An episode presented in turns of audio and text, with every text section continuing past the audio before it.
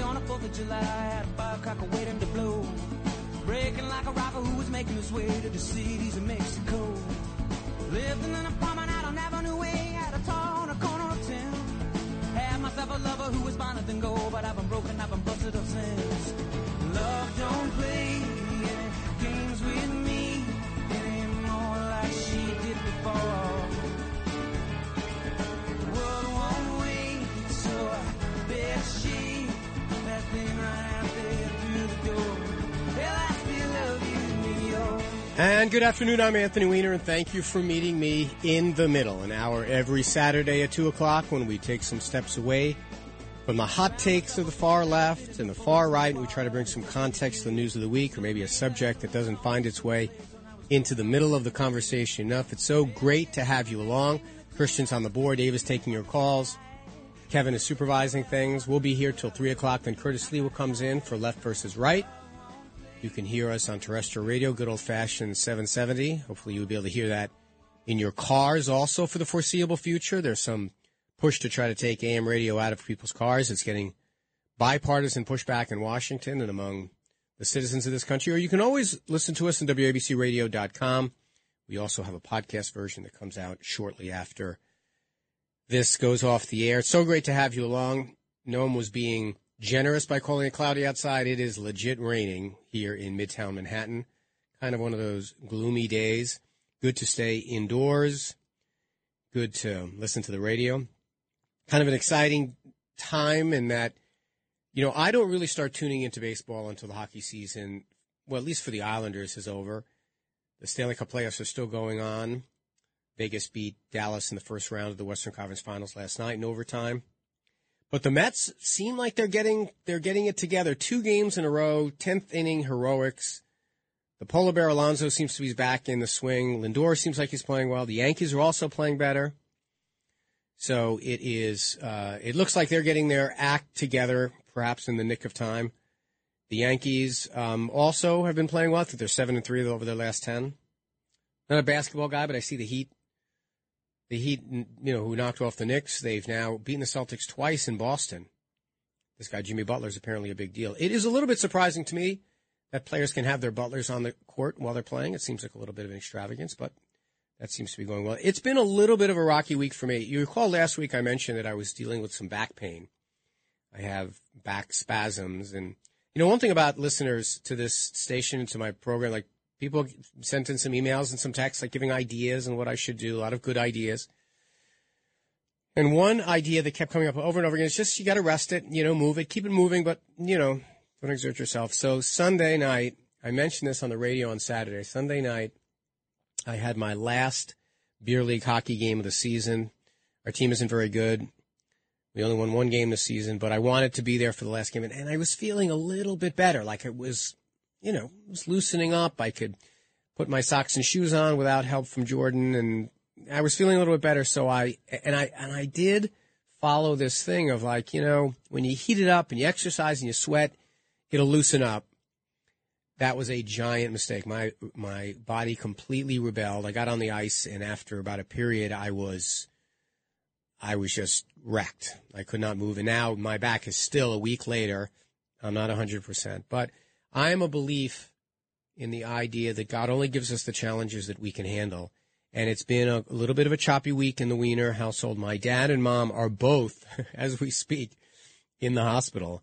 You know, thank God. I don't think it's anything serious. They're both tough SOBs and they're going to be fine. But one is over at NYU Langone. My mom, my dad is at, at uh, Methodist Hospital getting great care. Both of them getting great care, but there's a lot you know, there's a lot of of dealing. You know, they- they're they're not young anymore, but uh, uh, but it's um, it's been great. Fortunately, my back was feeling well enough that I could start participating, and my brother Jason's been helpful, and my aunt Lois, and so. Um, I tell you, actually, this this actually is a good way to bring us to the first number of the week. The first number of the week, and we do the numbers of the week, where we kind of try to bring some context to the news of the week. One is two thousand one hundred eighty-one dollars. That's how much Florida spends on tax dollars for every one of their residents. New York spends five thousand three hundred and ninety-seven, more than twice as much. And the reason I bring this up in the context of the healthcare challenges that my dad and mom and I have actually been facing this week is one of the things that people don't understand about New York is how much we invest in our healthcare infrastructure. You know, when I drove today from picking up my mom in Brooklyn and bringing her to an emergency room in Manhattan for reasons that have to do with what her comfort level and her doctor and things like that, we passed five hospitals, five emergency rooms. We passed on First Avenue, we passed, I guess it's Beth Israel on 15th Street, and then we passed the VA and we passed in Park Slope. We passed. Well, anyway, the, the point I'm making is that there's a reason why a lot of people retire to Florida, and then when they start having healthcare needs, they move back to New York because we invest so much more in healthcare, and I'm grateful for that on days like today when uh, my family and I are both dealing with hopefully what are minor things. Another number this week. Every year since 1972, they have asked citizens. Uh, the Gallup organization has asked citizens about their confidence in the Supreme Court, and the 2023 numbers came out this week, and it is as bad as it's ever been. Um, when asked, do they have confidence in the Supreme Court? 46% said only some. 36% said hardly any. It's never been higher than that. And 18% said they had a great deal of confidence. That's all. Um, the 18% is the lowest it's ever been. The hardly ever is the highest it's ever been. And this is a, this is I mean this is the Casey decision, but others as well. I mean, because people have come to the conclusion that the you know the gun control stuff they they've come to the conclusion that the the courts are just political now, and that's bad for all of us. I thought that was an interesting number. Um, also, another number of the week was seven million. That's how many millions of dollars that John Durham, uh, as part of a special prosecution to uncover the Russia hoax. Well, he was 0 for 2 in convictions, didn't wind up indicting or conv- didn't wind up convicting anyone, no plea bargains. And his conclusion is the FBI should have opened a preliminary investigation instead of a full investigation. That that was the sum and substance of the report. It was really much to do about nothing. Mueller, as you know, had I think 41 different convictions and and uh, pleas. Um, but one thing was interesting, and the, and the Durham thing kind of got overlooked a little bit is you know it's all this talk. I can't believe they based investigation on the Steele dossier, and the Steele dossier was bogus. Well, we've known for a while that the Steele dossier was not why they opened the investigation, but finally Durham admitted it as well. So maybe that's one of the myths that can be put aside. That was that was this week. And finally, the thing that everyone has been talking about, and I want to talk about a little bit here as well, is um, it's the front page of today's New York Post.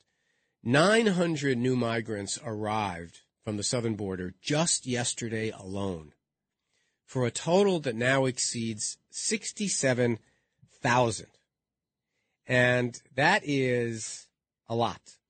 Um, but to put it in context a little bit, um, Brooklyn in 2021 lost 82,000 in population just one county. And in 2022, it slowed down a little. They lost 47,000 in population. And that's just Brooklyn. So, you know, there's been a lot of conversation around this migrant crisis, and, and, and people have said, well, people are coming to New York because we are a sanctuary city. And that is true. We are a sanctuary city. By the way, 800 848 WABC. 800-848-9222. Weiner, W-A-B-C at gmail.com if you'd like to email me. At Rep Weiner on Twitter. And uh, Anthony D. Weiner, I think it is, on Facebook. Anyway, so people have talked about this idea that it is a sanctuary city, but people are using it entirely incorrectly. And one of the things I would like to talk about today is just some of the myths and facts around immigration because I listened to the one of the benefits of having a weekly show rather than being on every day is you get a chance to kind of sit back and listen to what people are saying, do a little research, contextualize it a little bit. And I have that benefit. So I, I'm an avid listener to 77 WABC radio. It's, I, I listen to just about every host. I listen to a lot of our podcasts and people seem to seriously misunderstand. And I don't think they're doing it intentionally, misunderstand what it means to be a sanctuary city. First of all, we've been a sanctuary city, I think, since the 1980s. And we're not alone. Many cities and states are sanctuary cities and states. It has nothing to do with benefits that migrants or immigrants get when they come to New York City or New York State. The only thing that the sanctuary city designation is just for law enforcement. And that is that when law enforcement, um, it is a policy that when law enforcement crosses paths with someone and they are a victim of a crime or they're a witness to a crime, the sanctuary city policy says that we do not ask them about their immigration status and we don't report someone who we find out is undocumented. Now, why do we do that? We do that for law enforcement reasons. We do not want big numbers of people not cooperating with law enforcement because of their fear that cooperating will lead them to be arrested and deported or something else for, for their immigration status. And I think there's like 30 immigrant uh, uh, uh, uh, sanctuary city states and cities. And interestingly, it was Rudy Giuliani who gave the most fervent defense of this when he was running for president in 2007. And Mitt Romney hit him on this. He said, listen, we, we know how to fight crime in New York. We know how to deal with it. And he, he gave some very eloquent defenses of the idea that that people who live in New York City, whatever their immigration status, should feel comfortable calling and talking to law enforcement. Does it give you, as being a, a sanctuary city, does it give you a right to some benefit? No. Does it give you a right to some house or some check or some money or some anything? No. So the next time you hear someone say, oh, it's because New York is a sanctuary city that we're in this situation that we are, that's just not the case. Um, and Democrat and Republican mayor alike have defended the sanctuary city status. It could have been changed at any time. It's only a, a, a mayoral uh, proclamation, say like an executive order. So Bloomberg could have changed it. Giuliani could have changed it. No one has because it's good, smart policy. Even today, it's good, smart policy.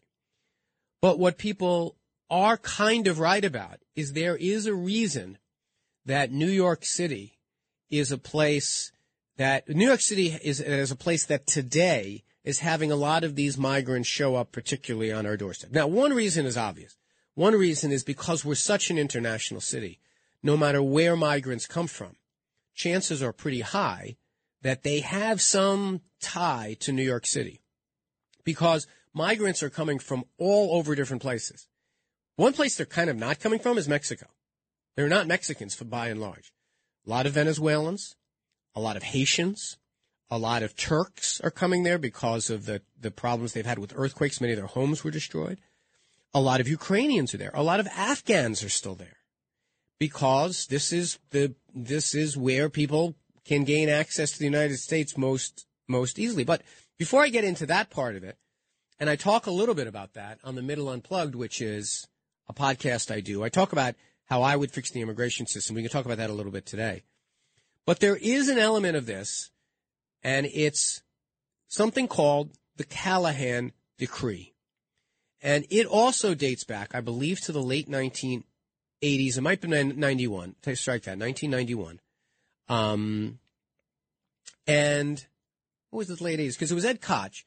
Anyway, it was a lawsuit that was brought by advocates for, for the for the homeless.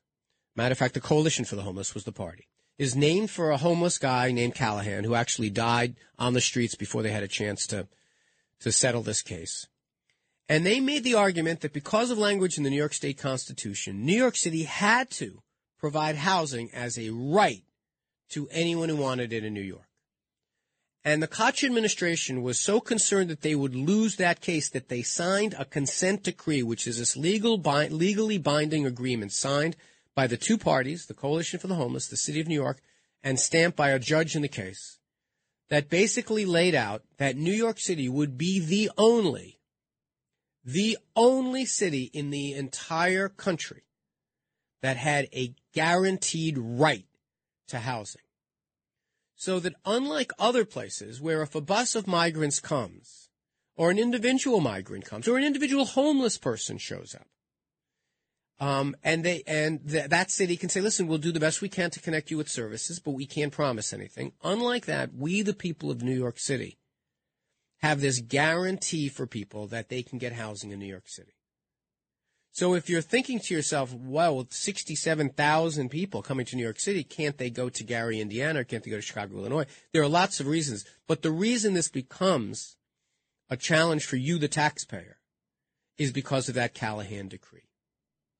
So it's not optional for, for the mayor and for the city council to find a place for people when they come that they can sleep. It's not optional. It's something that they're required to do by court order. And what I suggest, and I know that Eric Adams has looked at this, is to go back to court. It's very difficult to break a consent decree because you basically have to have all three parties agree. But to go into court and say, listen, so much has changed since then, et cetera. I mean, that turned out that is, so if you want to blame a person, a singular person, you got to blame Ed Koch. It was his, the, his, his lawyers that entered into this Callahan decision. Now, back then, it wasn't nearly the problem that it is today. Remember, this is the this is the 80s. You had all what was called in-rem housing that people had just walked away from their buildings. Remember in the 1970s, ladies and gentlemen, the Bronx is burning. That famous line that Howard Cosell said during the 1977, I want to say World Series. And you know, so at the time, the city had all this these buildings they owned they turn them into in-rem housing. They auction them off. And then they were able to provide a lot more housing than we could today. Hundreds of thousands of units. Today, we're basically at capacity. So that decision is what leads, what forces everyone's hand today. And it is a bear. I mean, Curtis and I talked about earlier this week when we filled in for Brian Kilmeade if he and he he ran for mayor, I ran for mayor, if either one of us would have got elected, we would have had to deal with this problem. And there's not an easy solution. Now, a lot of people are are treating it. I mean, frankly, are using it as a, a way to be dem- demagogues about it, and sometimes they're being just genuinely dishonest. Last week, when I was on the air, Curtis asked me about the idea that homeless uh, veterans were being kicked out of their housing so that the migrants could be moved into this hotel. Turned out that story was completely made up. It was made up by an advocate for a foundation, and it was bought by an assemblyman. Um, it turned out to be a completely made up story. And there are other people who are just being dishonest about it because they want to use it for political gains. And I get that. I, I mean, immigration's immigration's been a political cudgel forever. There has not been a time where it hasn't been. But this notion that something is a, you know, because we're a sanctuary city or, you know, the idea that we can just say no to housing these recent visitors. But I will say this. Um, the one final biggest kind of myth of all of this is this thing that I hear said all the time, and we even heard it during um, during the promo that Noam played for uh, Lindsey Graham's going to be on tomorrow with John Catsimatidis on the Cats round ta- on the Cats roundtable, and he said close the border, and DeSantis said close. He's going to close the border if he becomes the nominee. I want to talk about this idea, this final myth that we have an open border, or that somebody that there's a door that you turn open or closed. Um, that's not the case. And when we come back, we'll take some of your calls. We'll also talk a little bit. And I want to talk about one other thing. I want to talk about war that I am apparently now engaged in with Frank Morano. I'll explain that too. He's, I mean, I didn't think I was big enough to go to war with, but apparently I am. 800 WABC, 800 9222. I'm Anthony Weiner. This is the middle. Little drizzly outside, but hopefully it's sunny in your heart. See you on the other side.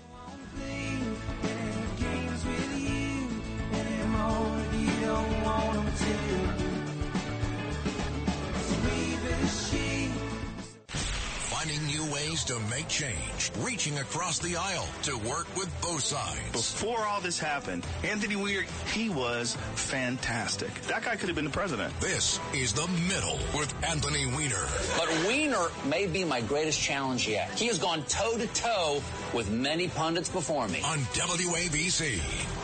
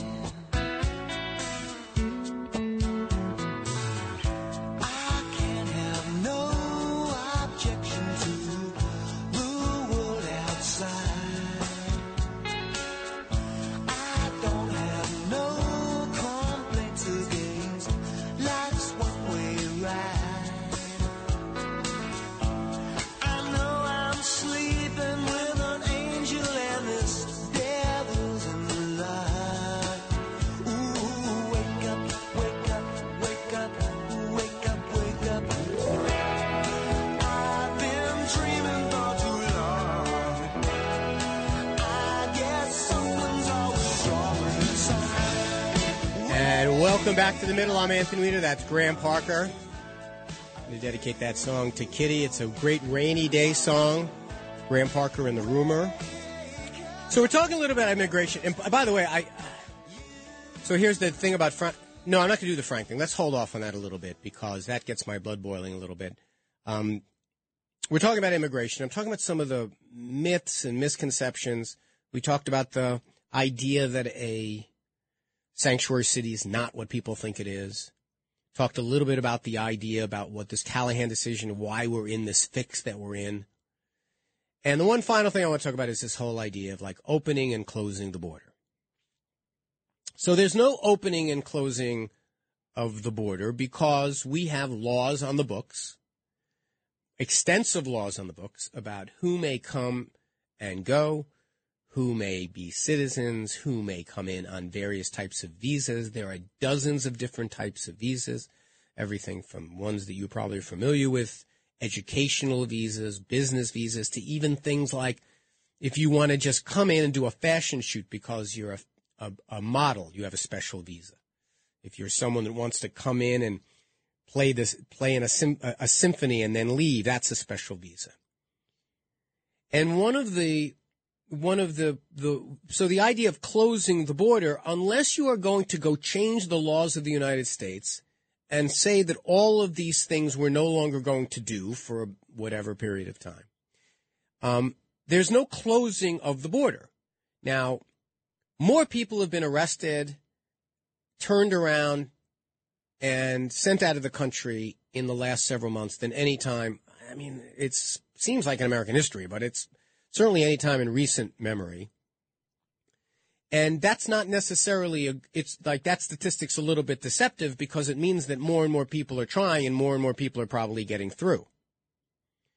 But the idea of saying we're just not going to process anyone that comes over the border, we're not good. Most of the people that are coming here to, to almost all of them that are coming in these buses and these migrants that are lining up at the border are people who are seeking to be considered uh, or seeking asylum in this country. And that's the system. That, that is a legal system. And that's the one final myth I want to dismiss. That the next time you hear someone on 77 WABC describe these as illegal immigrants, they're not. Every single one of them has shown up, presented themselves to the authorities, asked for a grant of asylum, and has been told, okay, you come back at such and such date, or in some cases, they're not even getting dates, but they're being told you've got to come back. Here's what your obligations are while you're here. You can't work, et cetera, et cetera. They're legal. People say, why don't they come in like my grandparents did? Well, they're, they're, they're following a process that is enshrined in the law.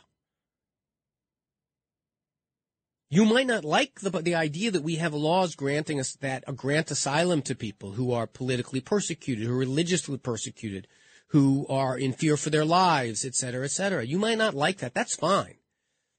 But it's Congress that has to change that law. Joe Biden doesn't have the opportunity, doesn't have the right under the law to just say, I'm not going to let anybody in. So there.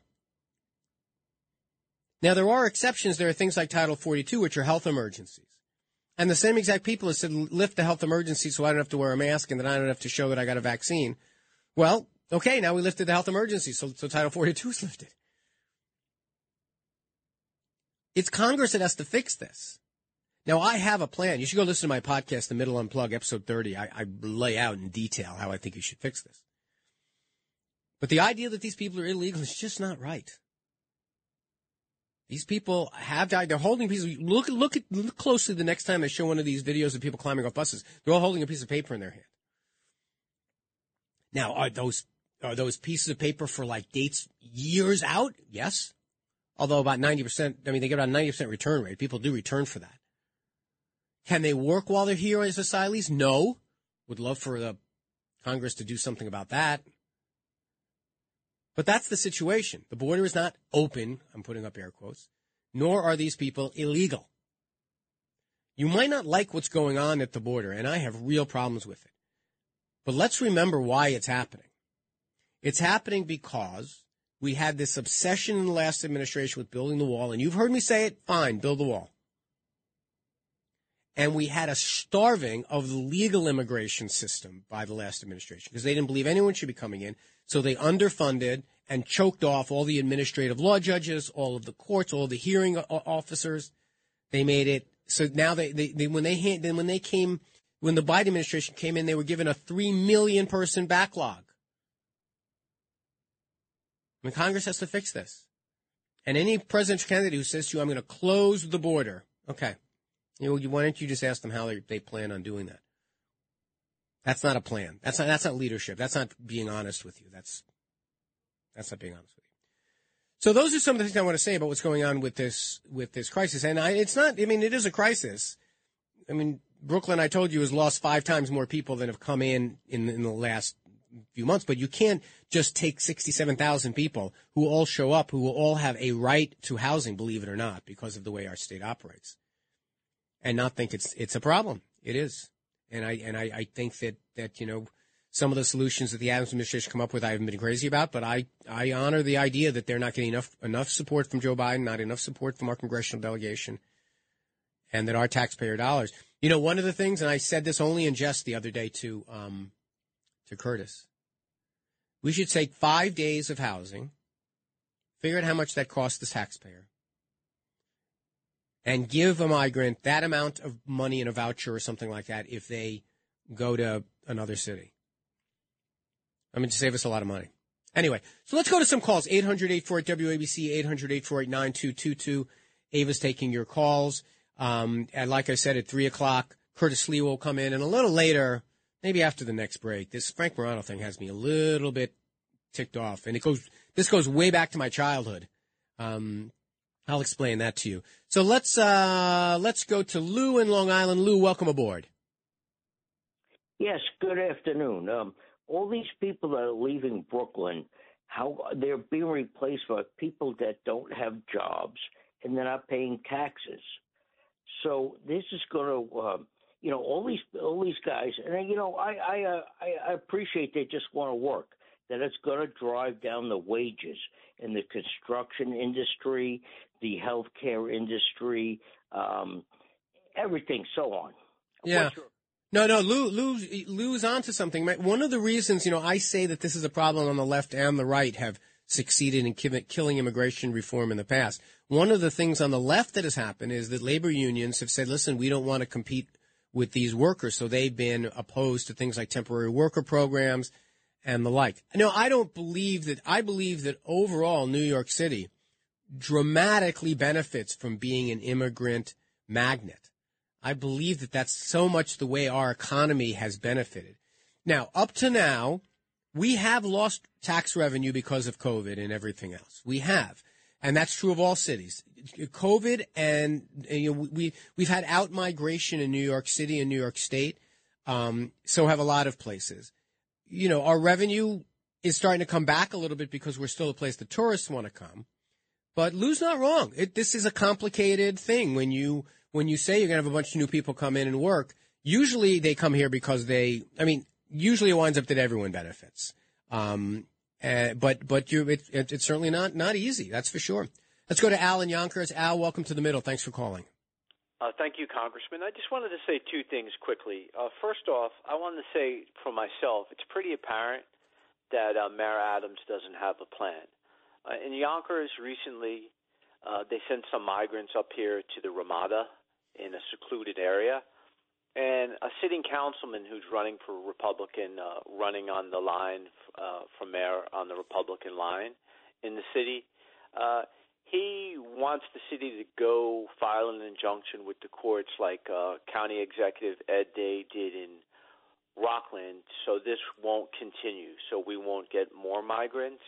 That's the one thing I just wanted to say quickly. Well, based on what, Al? I mean, you, if someone wants to rent a hotel room this is the United States of America. Someone wants to rent a hotel room, they're allowed to, no matter no matter what their nationality or where they came from. No, exactly. But uh, you know, we all want to see our fair share. Uh, the second thing I just wanted to point out quickly, and I don't knock it because what these people pay in taxes is uh, a small fortune. But you won't see migrants go to any affluent uh, villages in Nassau County or Bronxville because these individual towns' uh, zoning laws are designed to keep them out. Well, that, that's probably right, and I appreciate your call, Al. You always bring a lot to the table. I mean, look, one of the things to keep in mind about this population is they definitely will be in those affluent towns and villages because that's where they go to find work. You know, that's where they go to find day labor. That's where they go to find la- landscaping jobs. That's where they go to find moving jobs and the like. So they're going to go to where the the jobs are, and I think that you know, I don't think we're being honest with ourselves if we don't say we probably in our daily lives, going about our lives, probably come in contact with undocumented people all the time.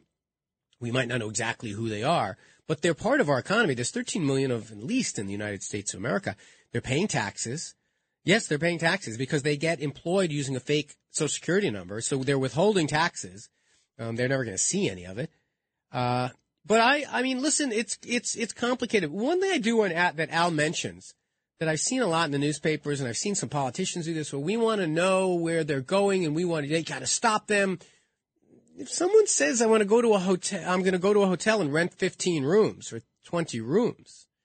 I'm not sure what the argument is what the right they have to say, no, I'm not going to let you do that. Now, if they want to establish a new homeless facility for New York City in Rockland County, okay, that's different. But if you're renting rooms on a temporary basis, like any other hotel, um, I don't really see what the argument would be to, um, what the argument would be.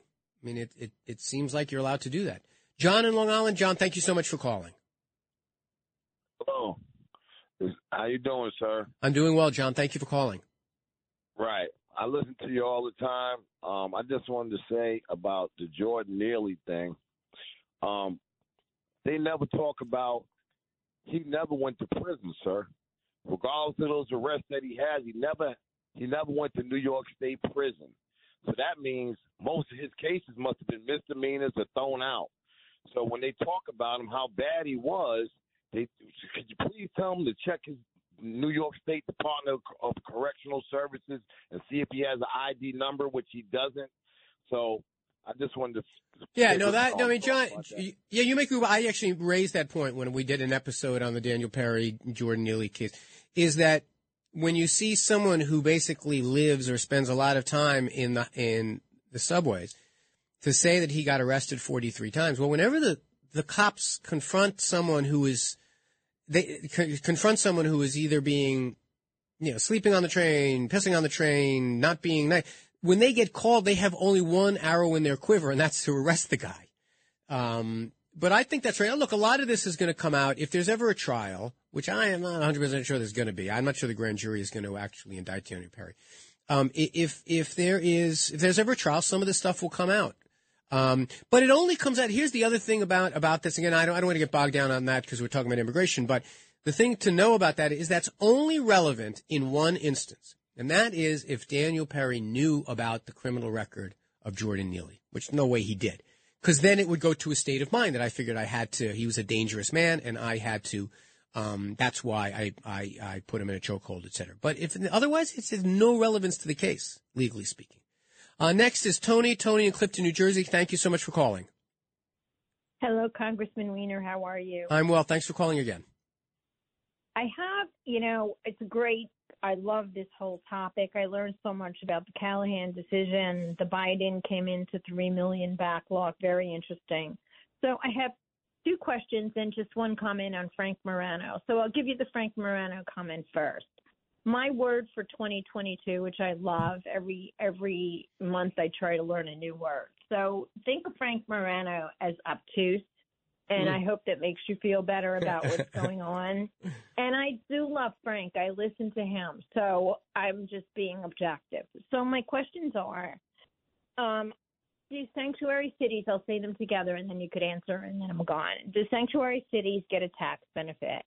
And what's your comment on vetting, border vetting? You know, people, some people are concerned because they get the sense there was no vetting at the border. So, well, did, did, did you say that the tax benefit of a sanctuary city? is there a tax benefit? Oh no, no, there's no. It's not really. Thank you, Tony. I'll I'll, I'll get to both questions for you. The, no, the the sanctuary city thing is more just basically a law enforcement policy that places have. That you know that they've just look. There used to be. It used to be in a real extreme. You know, there are some people that take a really extreme position. They say defund the the INS. So funny. The left and the right, and and I've done episodes on this. Left and right basically have kind of come, found that they love each other because they both want to defund law enforcement. The left wants to defund the INS. They want to defund the police. The right wants to defund the IRS. They want to defund the FBI. It's like, anyway, but, but no, it's more just a policy that local cities and states have. Now, it, you can, if you want, go to Congress and say, I feel so outraged about this, I'm going to pass a law to somehow punish them, say they can't get federal law enforcement money, but there's none of that that goes on. Because, but generally speaking, conservatives and liberals, um, Democrats and Republicans both, who have been mayors of, the, of big cities, have said this is a smart thing to do. Ask your neighborhood cop, ask your neighborhood beat cop. If he had to start doing the job of being an INS officer on top of everything else, I mean, their jobs are tough enough. And the second question, um, Tony asks, is what kind of screening gets done? Not a lot. Not a lot of screening gets done. They they they put them through the system to make sure they're not on a terrorist watch list. If there is a prima, if there is someone that had um, been excluded before and they still have them on the list as someone who is excluded, they'll exclude them again. Um, not an enormous amount of vetting that gets done, and you can argue maybe they should do more. The, the, the, the challenge is if you say they want to do more vetting, which is a completely reasonable position to have, if you say that there should be more vetting, then um, that means that means you need more resources at the border. Now, I think there should be more resources at the border. One of the things that the Republicans said they want to cut by 22 percent is the legal immigration processing at the border because they think somehow that's being tough on immigration. No, if you have a whole bunch, and I talk about this in the podcast, if you have a whole bunch of track of, of trailer, you know, Winnebagos down there with administrative officers from from um, immigration in there, from border and custom patrol in there, all lined up, and you say you're going to the lines might be long. We're going to do preliminary screening of everyone right now we'll reduce by 70% people that are going to have full hearings because we can say immediately that you're not eligible for asylum and then they're escorted out of the country.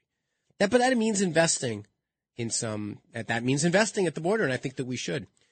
So we're going to go to a break, 800-848-WABC, 800-848-9222. When we come back, I got to get something off my chest about, about Frank Morano and your second or third favorite sandwich. I don't even know if it's a sandwich. We got to work that out too. It's Anthony Weiner. It's the middle. So great to have you along.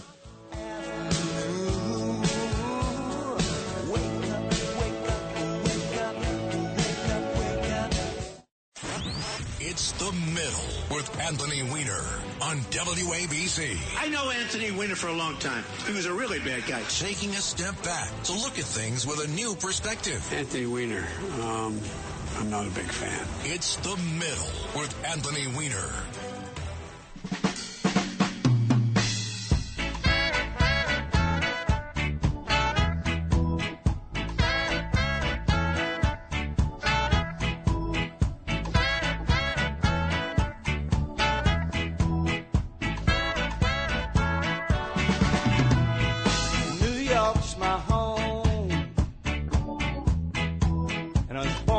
Thousand yards from the cyclone. Every time I turn and look around,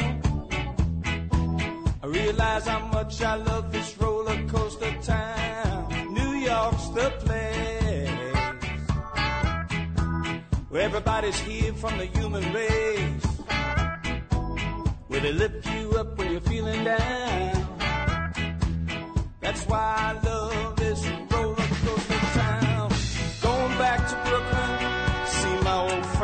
welcome back to the middle. I'm Anthony Weiner. That's Garland Jeffreys, Roller Coaster Town. Another guy who sings some great odes to New York City.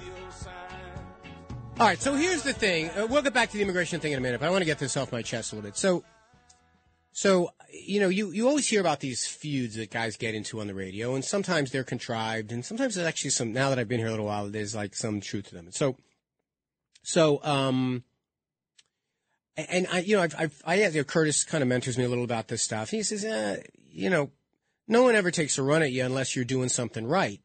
And so this this program on Saturdays at from two to three, the middle, um, has had some very, and, and I just want to say thank you to all of you for this.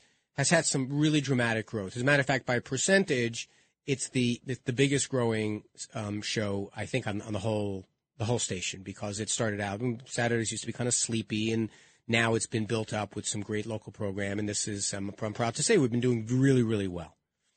All right, so fast forward there is um, there is you might be aware of this.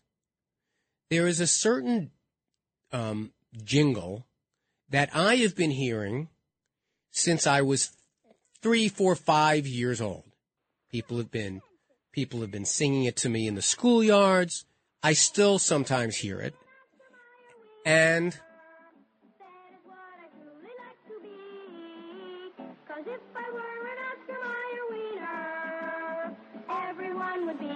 Right. You get the idea. Oscar Mayer Wiener. And so, and so I have been hearing that forever. Like, as a matter of fact, I probably heard the last original Wiener joke when I was in the fifth grade. I don't, you know, even hear them anymore. So, recently, the Oscar Mayer Corporation announces they are getting rid of the Oscar Mayer Wiener Mobile. Have you seen this? I think you had. It's like a giant hot dog shaped vehicle. I'm, get, I'm getting I'm getting flashback, Christian. Turn this down a little bit. It's this it's this hot dog shaped vehicle that travels around to promote, and it's called the Wienermobile. And when I ran for mayor, Oscar Mayer would follow me around in it to try to get some attention and whatever else it is. Well, now after an or, a really organized campaign among his listeners, and Frank Morano has a lot of listeners. He's syndicated around the country. He's got like his ratings are crazy. Like every Frank Morano is a legitimate giant on the radio. So he's been organizing his listeners to petition to change that vehicle to the Frankmobile. And I thought it was funny. You know, I'm on his Facebook page. I'm like, ah, oh, this is funny. This is Frank just being Frank or whatever it is. Um, and now Oscar Mayer has done it. They have changed the, the Wienermobile to the Frankmobile. And part of their explanation that they said in their press release was that out of concern of being associated with me. So Frank, understanding the corporate world, understanding, he's now succeeded in persuading them to change. Now, all I have to say about this is if you were going to stop with the wiener thing, you should have stopped when I was in the fifth grade. Now I'm kind of like fine with it. It's like a little bit of my, my thing. So Oscar Mayer is changing it to the Frankmobile. And so Frank's doing this victory dance. And when I confront him about this, he says, Oh, it's just a joke. I didn't think they were really going to do it. I would never say an ill word about, about Frank, even if he is obtuse. I would never say an ill word about him. He's, he's, he's an icon around here. And he's going on Twitter and gloating about it. Look at the big victory, you know, and finally there's going to be someone with credibility that's is named after. And I got to tell you, objectively speaking, Frank Mobile, it's a lousy name. Wienermobile is a thing. That's like, uh, okay, I get it. Wienermobile. If you go, if you stop someone from who's a tourist in New York City outside the studio here and says, "What do you think the Wienermobile is?" And he says, "I don't know. It's probably a big hot dog thing." You ask them what a Frankmobile is, they probably say it's a it's a Chevy Caprice that drives around Frank Morano. Now, here's the upshot. Apparently now, there's been a little backlash to the backlash. That Oscar Mayer is having some regrets because I wish it was an Oscar Mayer wiener. That works. That's a thing that everybody knows. Even though I just told Christian to play it, he's like looking at me like I had two heads, like he didn't know it. But anyway, that's the long. So this has been around since the 1930s, a long time. I mean, what more indignity do I need? I mean, we have an intro to this show now that talks that, that two pre- United States presidents say mean things about me. And now they take away the, the hot dog vehicle because it's got my name on it. I don't know. Does this, am, am I now, am I beyond satire? Is that the idea? We can't make fun of Wiener anymore. It's like, ah, it's done. It's passe. I mean, I don't have the ability. You know, Frank has all these has has loyal listeners who do whatever he says, Frank heads, whatever they're called. I get people who, who text me and who email me and say how to take care of my bad back. I need to step up my game. So I don't know. I got to think about how to exact revenge, or even if I want revenge, I mean, Jordan Wiener's my son's going to wake up not knowing the Oscar Mayer Wiener song now?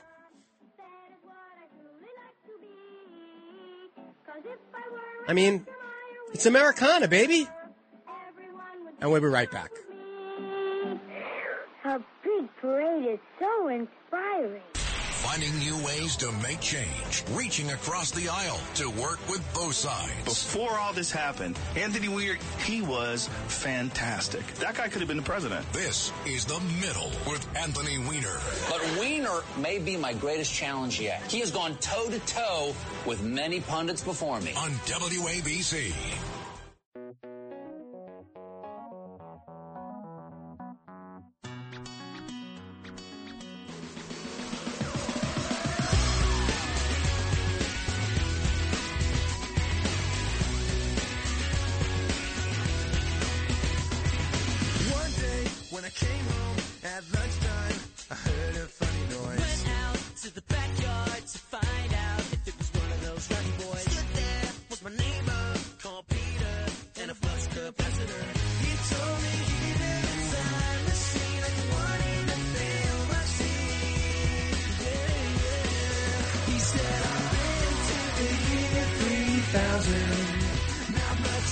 And welcome back to the middle. That's Busted bringing us in with uh, 3000, year 3000. Let's go to a few more calls.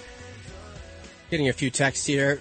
Even my friends are siding with Frank. They're like, this, he, he's like, Frank Mobile doesn't sound so bad. Actually, I'm like, yes, it does. If Frank is, yeah. I, I mean, I, I admit, I have had a tortured relationship with my name. When I ran for office at uh, SUNY Plattsburgh in upstate New York, I was running for student government. Um, my slogans were vote for Wiener, he'll be frank. Uh, vote for Wiener, he's on a roll. What else did I use? Oh, vote for Wiener, he'll relish your vote. Was it for? Oh, the fourth one was vote for Wiener, he comes from a long line of Wieners, a long string of, I don't know what it was. Anyway, but I, I, and, and, you know, I, I embrace it. I embrace it. I actually, when I ran for office for, for real for city council in 1991 and then for Congress in 1998, I got more questions about the Anthony than I got about the Wiener. You know, like, are you Italian? Are you? What are you? Um, so I've, I've, I've, I've had different relationships with my name and now I like it. You know, Jordan sometimes asks me about it. I, I think I told this story on the air when he, you know, he started playing in a travel hockey team and they put your name on your jersey and you can also get your name put on, um, on your bag. And, uh, he's like, "Can I have my first? I have my first name." Uh, it was cool. I guess all, all right, let me take a, a couple more questions and then uh, a couple more calls, and then we've got to go to uh, to Curtis and Left versus Right at three o'clock. Let's go to Harris in Manhattan. Harris, thank you so much for calling. Anthony, you know, I was going to call about the border, but now I have a, a theory about your little thing with Frank here. Can I? Do you mind? if Fire I- away, I- fire away. I think this whole thing is a scam. Let me say why. I, I listen to Frank a lot on the podcast. I don't miss much of the show. I have not heard one bit about this Wienermobile thing. So I think someone like Curtis maybe saw a press release from Oscar Mayer and put two and two together to say, hey, let me make up this thing. And I think it's all uh, not true. All right, all right. Well, what is your point about immigration? Oh boy, a, a few basic things, Anthony. We don't have a barrier, right? And and Trump was going to build Sure a we do. Sure we do. and- Sure we do. We have we have hundreds of miles of barriers and walls. But but ha- the people are are walking in, right? Well, because you can't put a wall everywhere. Can't put a wall in the Rio Grande. But but so so we as a country are sitting there just hoping people don't come in and being happy when supposedly half it's only half now after the the ending of Title 42. Oh, it's only half now. Oh, the left wing press says, oh, it's half now. It's uh, to make people feel good. Yeah, it's it's a real problem. It's a real problem. I mean, look, th- th- don't don't get me wrong. It's it's a problem at the border, but it's a problem of the making of the legislative branch and the executive branch. I mean, listen, uh, you can. I, I go back in this century. I go back in in the podcast I just released, the Middle Unplugged. I go back to 2007. 2000, uh, uh, um, 2003, 2007, 2013. I go through all of the ways that immigration reform has crumbled. And there are reasons. There are reasons. Now, there are more more on the Republican side than on the Democratic side because Republicans are so amped up about this idea. I can't do anything that looks like amnesty. I mean, no, I don't think you should do amnesty, but you do have to acknowledge there are 13 million people here who are undocumented. We're not going to round them all up. I mean, we have problems, but this whole idea of, if a politician says to you or a radio host says to you, we should close the border. I think, you know, Harris makes, makes a good point. It's, an, it's a practical impossibility.